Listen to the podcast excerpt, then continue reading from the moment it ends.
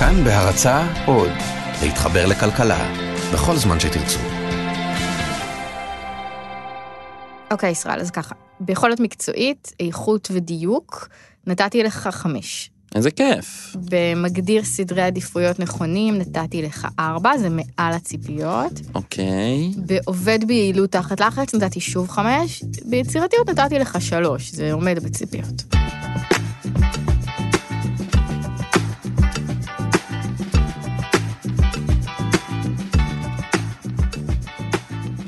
זה ליום הורים, ולא שיחה עם המחנכת ביום חלוקת התעודות. זו שיחה אמיתית שישראל ואני נצטרך לקיים עוד שנה כחלק מתהליך הערכת העובדים השנתי של כאן. ישראל, אתה חמקת הפעם מהשיחה הזאת כי אתה עובד חדש, אבל יצא לי לנהל אותה כבר עם כמה עובדים שלי, ותקשיב, זה מוזר. הם מסתכלים עליי ואומרים, אנחנו מדברים אבל כל הזמן. פידבק זה דבר ממש חשוב וכולם זקוקים לו, אבל זה הרגיש כל כך שונה מהסגנון שלי בתור מנהלת, שהוא הרבה, הרבה פחות פורמלי. זה לא שפידבק זה דבר כל כך נוראי, אבל מי חשב על ההגדרות האלה? אתה יודע מי? רובוט? לא? המועצה הפדגוגית. Mm-mm. משאבי אנוש.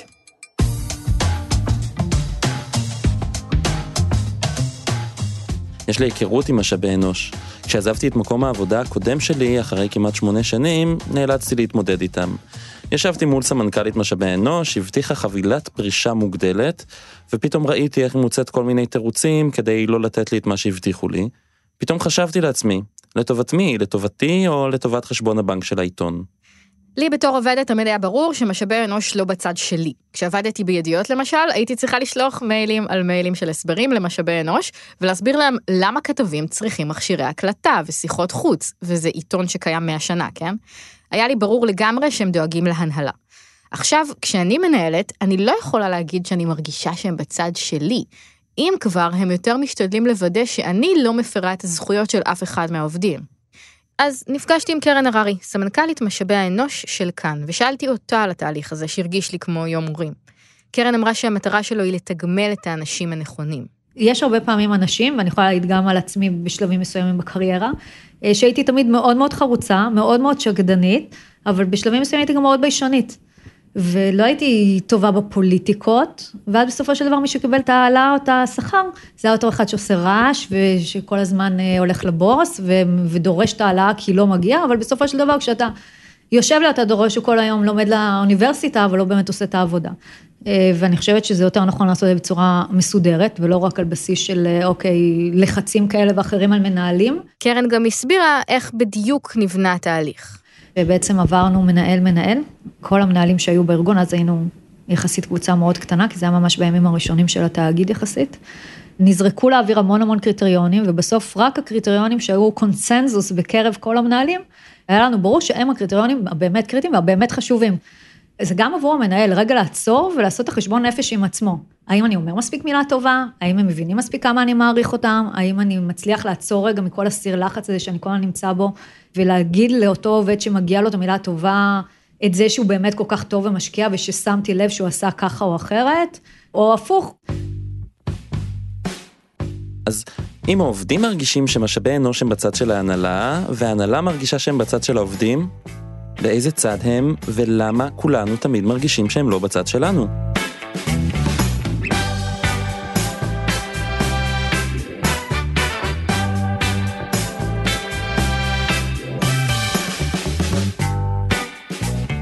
שלום, אתם על חיות כיס, הפודקאסט, הסכת השבועי של כאן כלכלי, אני ישראל פישר. ואני צליל אברהם, והשבוע אנחנו הולכים לדבר על משאבי אנוש. ננסה להבין למה כולנו מרגישים שהם לא בצד שלנו, ואם הם לא עוזרים לנו, למי הם עוזרים בדיוק? בשבועות האחרונים הרבה אנשים סיפרו לי מאוד בלהט על הנזק שמשאבי אנוש גרמו להם, ואף אחד מהם לא הסכים להתראיין בשמו. חיים, שזה לא השם האמיתי שלו, למשל, היה עד לפני כמה שנים מנהל אגף בחברת תקשורת גדולה. בשנים הראשונות הוא בחר את העובדים שלו, אבל כשהחברה התמזגה עם חברה גדולה יותר, הוקמה מחלקת משאבי אנוש והיא קיבלה את המנדט לגייס. העביר אותם איזה מבחנים, אה, מרכז הערכה, אה, יום מאוד מתיש, הייתי בחלק ממנו, לא היה נעים אני חושב לחלק מהאנשים שם. אותם אנשים שקלטנו, למעשה אה, אף אחד מהם לא שרד תקופה. אחרי שראה שהמיונים של משאבי אנוש לא ממש עובדים, חיים התעקש לבחור בעצמו את העובדים שלו. חלק מהעובדים המצטיינים והאהובים על חיים בכלל לא היו עוברים את הסינונים הראשוניים של מחלקת משאבי אנוש, כי לא היה להם תואר. הסיפור של חיים מראה עד כמה לפעמים מנהלים מרגישים שמחלקות משאבי אנוש מנותקות ממה שקורה בשטח בתוך הארגון שלהם. יש עוד הרבה סיפורים, אבל רוב העובדים פוחדים מאוד לצאת נגד מקום העבודה שלהם, גם מקום עבודה לשעבר, כדי שלא יסמנו אותם כטראבל מייקרים. אז הנה כמה סיפורים ששמענו בתהליך העבודה על הפרק הזה. שלי הייתה מועמדת לתפקיד שיווקי בחברה גדולה, ואחרי השיחה עם מנהלת מחלקת משאבי האנוש בחברה, ביקשו ממנה להכין מטלה שאמורה לייצג את היכולות שלה. זו בקשה בדרך כלל מקובלת, אבל שלי התבקשה להכין תוכנית שיווקית מפורטת של עשרות עמודים לאחד מהפרויקטים של החברה, וזו עבודה של שבוע לפחות. היא התלוננה על זה בפני הנציגה ממחלקת משאבי האנוש, ואז היא שאלה אותה בתגובה אם היא עצלנית. שלומי היה אחד העובדים הוותיקים והמנוסים בחברת ההייטק שעבד בה. יום אחד קראה לו מנהלת מחלקת משאבי האנוש, וזימנה אותו לשימוע לפני פיטורים. כשהוא שאל למה, היא שאלה, אתה חושב שאתה מתאים לפרופיל החברתי כאן? והיא הסבירה, הגיל הממוצע הוא 30, ואתה מתקרב ל-60. רותי סיפרה על מיונים שעברה בעזרתה האדיבה של מחלקת משאבי אנוש, כשבשום שלב היא לא פגשה אפילו את המנהל המיועד שלה. אנשי משאבי אנוש הם אלה שהסבירו לה על התפקיד, סגרו איתה את התנאים ואת השכר וקיבלו אותה לעבודה. אבל כבר ביום הראשון היא הבינה שהייתה כאן טעות נוראית. שעות העבודה שהיא הסכימה עליהן הן לא שעות העבודה של הצוות שלה, וגם התוכנות שבהן היא השתמשה והידע שהייתה צריכה להפגין היה שונה ממה שדרש המנהל שלה. וצביקה הגיע לראיון אחרי שביקש יום חופש מהעבודה. כשסוף סוף התיישב מול המראיינת, היא אמרה לו, אני לא יודעת למה קראו לך, אנחנו מחפשים משהו אחר. אז מה זה בעצם משאבי אנוש? מה זה הדבר הזה? מי המציא את זה? הרעיון מאחורי משאבי אנוש הוא רעיון בסך הכל הגיוני. מי שמגיע לעמדת ניהול כי הוא טוב במקצוע שלו, לא בהכרח טוב גם בלנהל אנשים. את נגיד, המקצוע שלך הוא עיתונאית, ובתור עורכת את אמורה להדריך את הכתבים באיך לעשות עבודה עיתונאית. זה לא אומר שאת יודעת בהכרח למיין עובדים, או לעודד מוטיבציה, או להעריך אותם נכון. אני מודה שיש לי מה ללמוד.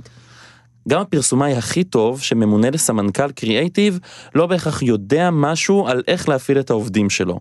לנהל בני אדם זה מקצוע, לא עוד מטלה ברשימת המטלות של מנהל מקצועי. ומשאבי אנוש אמורים להיות המומחים לעניין הזה. בכל מקרה זו התפתחות מאוחרת יחסית. פעם משאבי אנוש היו משהו הרבה יותר קטן. אתה ודאי לא יודע, אבל אני זוכרת עוד מחלקות מנגנון שהם עסקו בצד התפעולי.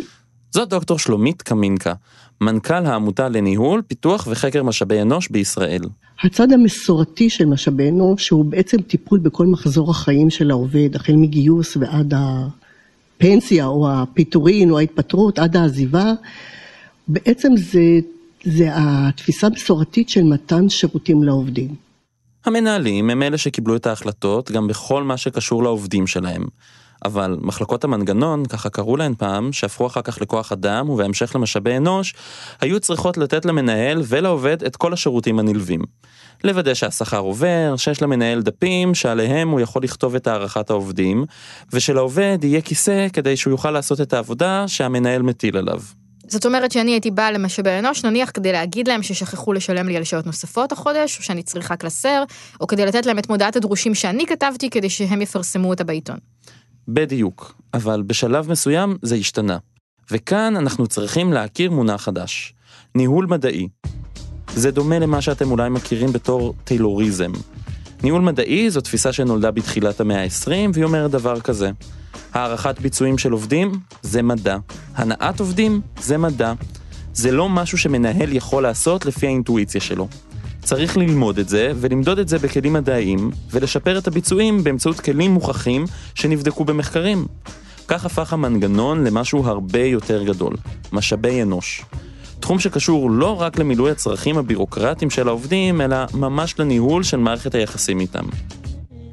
צריך לזכור שבאותן שנים בדיוק, שבו התחילו לראות שניהול הוא מדע, התפתחו גם ארגונים לזכויות האזרח בארצות הברית, וארגוני עובדים, שהתנגדו לכל הטיילוריזם הזה. הם חשבו שמדדים מספריים לא באמת רואים את האנשים. איך אפשר למשל למדוד את ההשקעה של אדם בעבודה במשך כמה שנים, כשהוא כבר מאוד מנוסה? ומתוך הניהול המדעי הזה של העובדים צמח גם המושג פורדיזם מבית מדרשו של הנרי פורד. כל עובד מבצע תפקיד קטן יחסית בסרט הנע, השכר שלו גדל בעקבות התייעלות הייצור, הוא מרגיש גאווה והשתייכות למקום העבודה, וקונה את המוצר שהוא בעצמו מייצר, כשרוב הרווח בסופו של דבר מגיע להנהלה. בכל מקרה, התפיסה הייתה של לתת שירותים, פשוט יותר שירותים ומקצועיים ומדעיים יותר. אחר כך היה עוד שינוי, והשינוי הזה התרחש בשני העשורים האחרונים. לא נותני שירותים, אלא חלק מההנהלה. צמחה תפיסה של השותף אסטרטגי, והתפיסה של השותף אסטרטגי אומרת שמשאבי אנוש היום פועל לא רק בצד השירותי לעובדים, אלא באוריינטציה עסקית. זה אומר שחוץ מלתת שירות לעובד, ניהול העובדים בחברה שעבר מהמנהלים למחלקות משאבי האנוש, צריך לתרום גם לשורת הרווח. המחלקות הן אלה שצריכות להגיד אם עובד לא מתאים וצריך לפטר אותו, ואיך בדיוק תיראה התרבות הארגונית בחברה. כלומר, לחשוב על האסטרטגיה הכוללת. אם נהיה נחמדים לעובדים, הם יעבדו טוב יותר. או, כדאי לנו להיות קשוחים עם העובדים כדי שלא יתפנקו וייצרו יותר. מה שאומר שהם כבר לא ממש בצד של העובדים. לא, הם בצד של העובדים, אם זה עוזר להנהלה להרוויח יותר. דוקטור קמינקה עשתה על זה מחקר לפני עשור, וגילתה שגם אנשי משאבי האנוש יכולים להתבלבל לפעמים. זה לפעמים יכול היה לבוא על חשבון העובדים, והם גם אמרו את זה. זאת אומרת, היה כאן מין, אה, איפה אני נמצא, למי אני שייך, אוריינטציה עסקית ואוריינטציה שירותית זה לא אותו דבר. ככה בעצם נולדו מחלקות משאבי האנוש הגדולות והבכירות שאנחנו מכירים היום, כאלה שמלוות את כל עבודת הניהול. ובעיקר, הן לקחו על עצמן אחריות על הצמתים המרכזיים בניהול, הרגישים ביותר עבור העובדים, הגיוס, הערכה והפיטורים. הם אמורים להיות גם הכתובת במקרה של התנהגות לא הולמת, תלונות של עובדים על מנהלים ושימור עובדים. ואם אתם מרגישים שהתיאור הזה לא ממש קשור למה שקורה בארגון שלכם, אתם לא לבד, תכף נגיע לזה.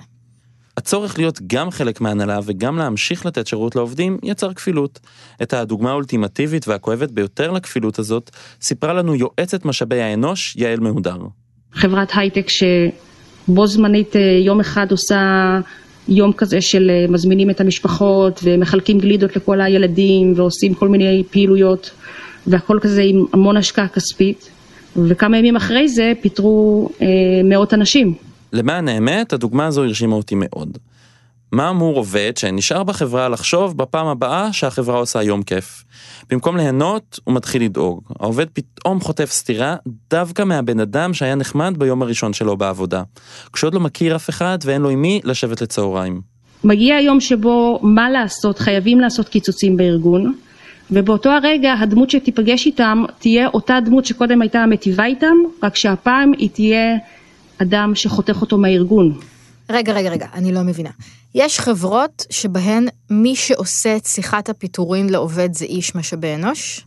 כן, יושב איש משאבי האנוש, כשלא תמיד נמצא בחדר גם המנהל הישיר, והוא זה שמסביר לעובד למה הוא לא מתאים לחברה, לפי כל מיני מדדים שהוא קיבל.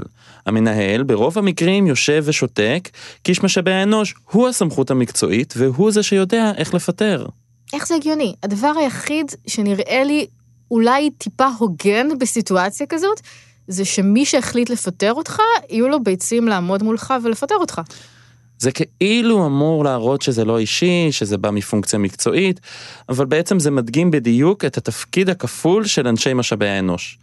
אם הם שותף אסטרטגי של ההנהלה, לא בטוח שזה מסתדר עם האסטרטגיה של העובד.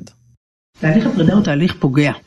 קשה מאוד לנטרל לחלוטין את הפגיעה של העובד. אפשר להקביל את זה לתהליך פרידה בין בני זוג, לתהליך עם כל האהבה ועם כל הרצון. בסופו של דבר שמישהו החליט, צד אחד החליט שהוא נפרד מהצד השני, התהליך הוא תמיד יהיה תהליך כואב. זאת גנית ישראלי, היא הייתה סמנכ"לית משאבי האנוש בטלדור וניהלה מאות עובדים, והיא גם הייתה צריכה לפטר כמה. אני מתה על זה שהיא אומרת להיפרד. כן, היא לא הסכימה להגיד לפטר. אוקיי, זה שאיש משאבי האנוש הוא זה שמפטר, זה כדי לנחם את העובד, או כדי שהבוס לא יפלוט איזה שטות בשיחה ויגרום לתביעה? צריך להגיד את האמת, והם לא יודו בזה, אבל גם וגם. זו בעצם הדוגמה הכי טובה, אני חושב, לתפקיד הכפול של משאבי אנוש. מצד אחד הם חלק מהנהלה. בחלק גדול מהחברות הם יושבים בהנהלה, מקבלים החלטות על קיצוצים ופיטורים, ומהצד השני הם מנסים לנחם את העובדים ולפעמים גם מנסים להגיד למנכ"ל, עד כאן, אנחנו לא יכולים לעמוד בעוד פיטורים, תמצא דרכים אחרות לחסוך.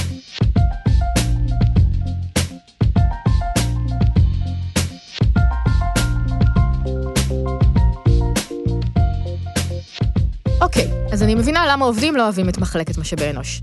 אבל למה מנהלים לא אוהבים אותה? לפי כל מה שאמרת עד עכשיו, נראה שאם היא באיזשהו צד, זה הצד של ההנהלה. גם uh, מנהלים, uh, לא נעים להגיד, אבל בהרבה מאוד מקומות לא אוהבים את משאבי אנוש, כי מי ירצה שתבוא מישהי ותגיד לו, תקשיב, לא ככה עושים את זה. זה נכון, הם באמת אומרים לנו כל הזמן. אנחנו לא יכולים להחליט לבד, למשל, לקדם מישהו. או אין לנו תקציב שכר שמתוכו אנחנו יכולים להחליט כמה מגיע לכל עובד. אנחנו גם לא יכולים להחליט לבד לתת העלאה, רק לבקש. רוב התשובות שאני יכולה לתת לבקשות של עובדים שלי הן, אני אבקש. גם בדברים שהמילה האחרונה היא בעיקרון שלי, כמו גיוס עובדים, אני צריכה לתת בדרך הרבה מאוד הסברים כדי שמחלקת משאבי אנוש תחתום על חוזה. זה לא רק במגזר הציבורי ככה, יגיע איש משאבי אנוש ויגיד לך שאת לא רואה את כל החברה, וזה שאת רוצה לתת למישהו העלאה, זה אחלה. אבל מה קורה אם מישהו ממחלקה אחרת ישמע על זה? אותו דבר קורה פחות או יותר גם כשמגייסים עובד חדש. מישהו רוצה לגייס מישהו ויש לחברה תהליכי מיון, אבל אני כמנהל התאהבתי בו.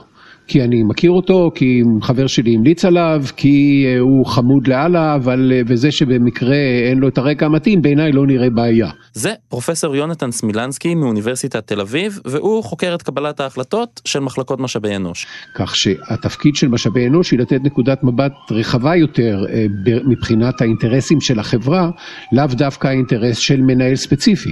אוקיי, okay, אז בעצם משאבי אנוש אמורים לעשות את הדברים הכי חשובים, מיון, קליטה, הערכה ופיטורים, בלי שהם בעצם רואים את העובדים בעבודתם יום-יום. נכון, איש משאבי אנוש טוב צריך לדעת גם את זה. יש אולי ארגונים שהבירוקרטיה התגברה על הרציונליות, כלומר שיש ארגוני משאבי אנוש אה, שעובדים בצורה בירוקרטית שאולי לא משרתת באמת את צורכי הארגון, אבל זה תלוי במי מנהל אותם. וזה אומר שהם אמורים לדעת מה קורה בשטח, גם אם הם לא שם.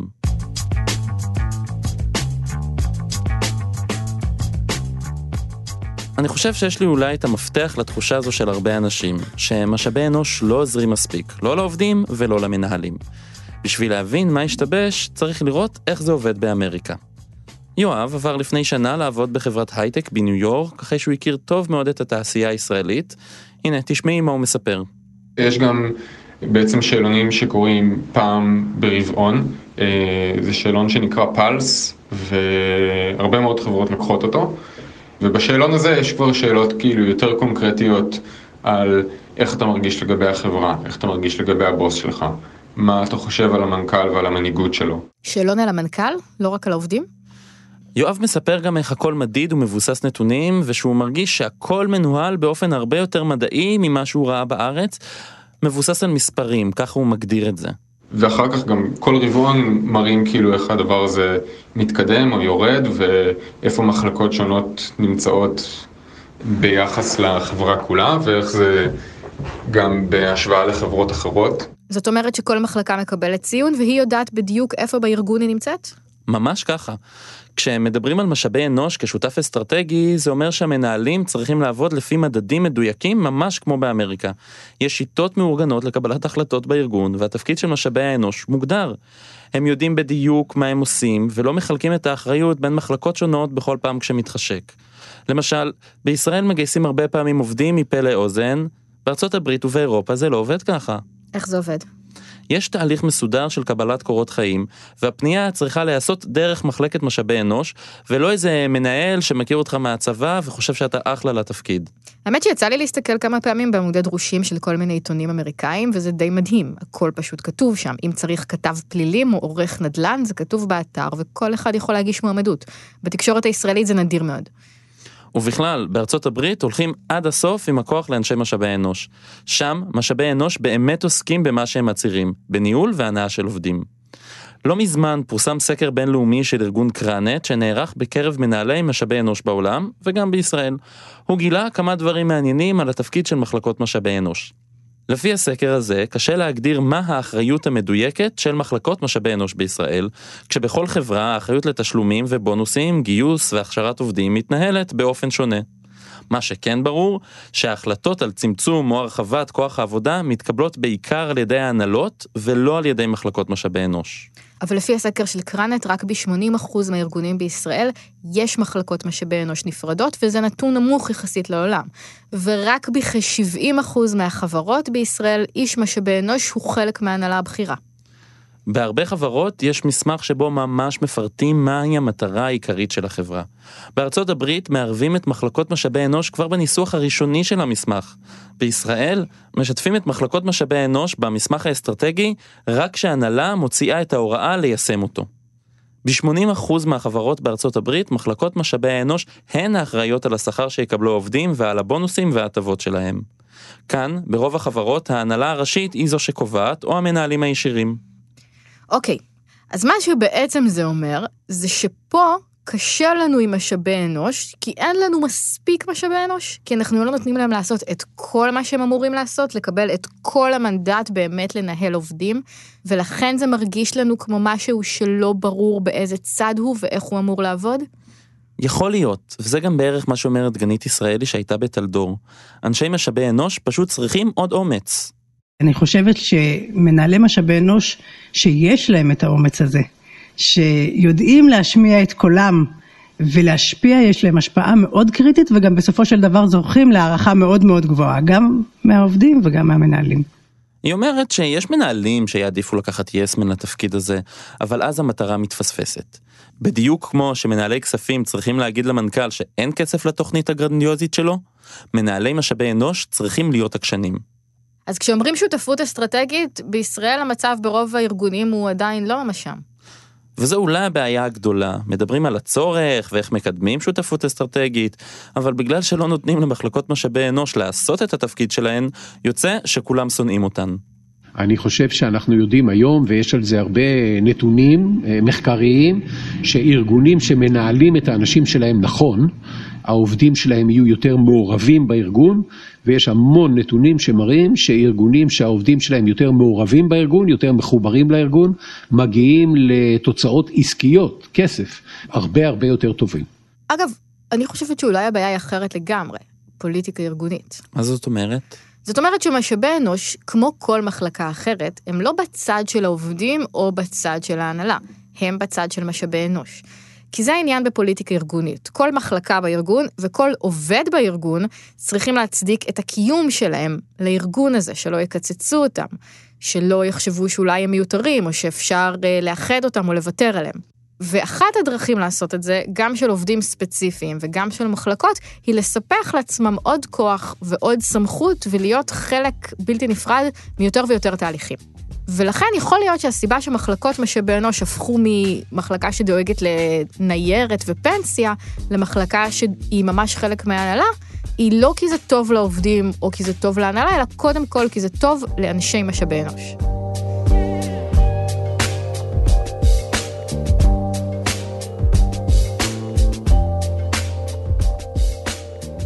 אבל זה הכל בעצם, נקרא לזה, משחק. ברגע שמאיזושהי סיבה, בין אם היא תלויה בכם ובין אם היא לא, יחליטו שאין צורך בתפקיד שלכם, יגידו לכם שלום ותודה רבה. אז תזכרו את זה כל הזמן, אל תתבלבלו, אל תיסחפו להקריב את הבריאות שלכם ואת הנשמה שלכם לדבר הזה, למרות שזה נורא מושך ומפתה. למרות שהסביבה מסביבכם, כולם בתוך הסיפור הזה, כולם שטופי מוח וכולם, כן, וואו, אני נשאר עכשיו שעות נוספות כי כולם פה נשארים וכולם מתאמצים וזה נורא סוחף ומדליק, אבל תזכרו, אתם כלי.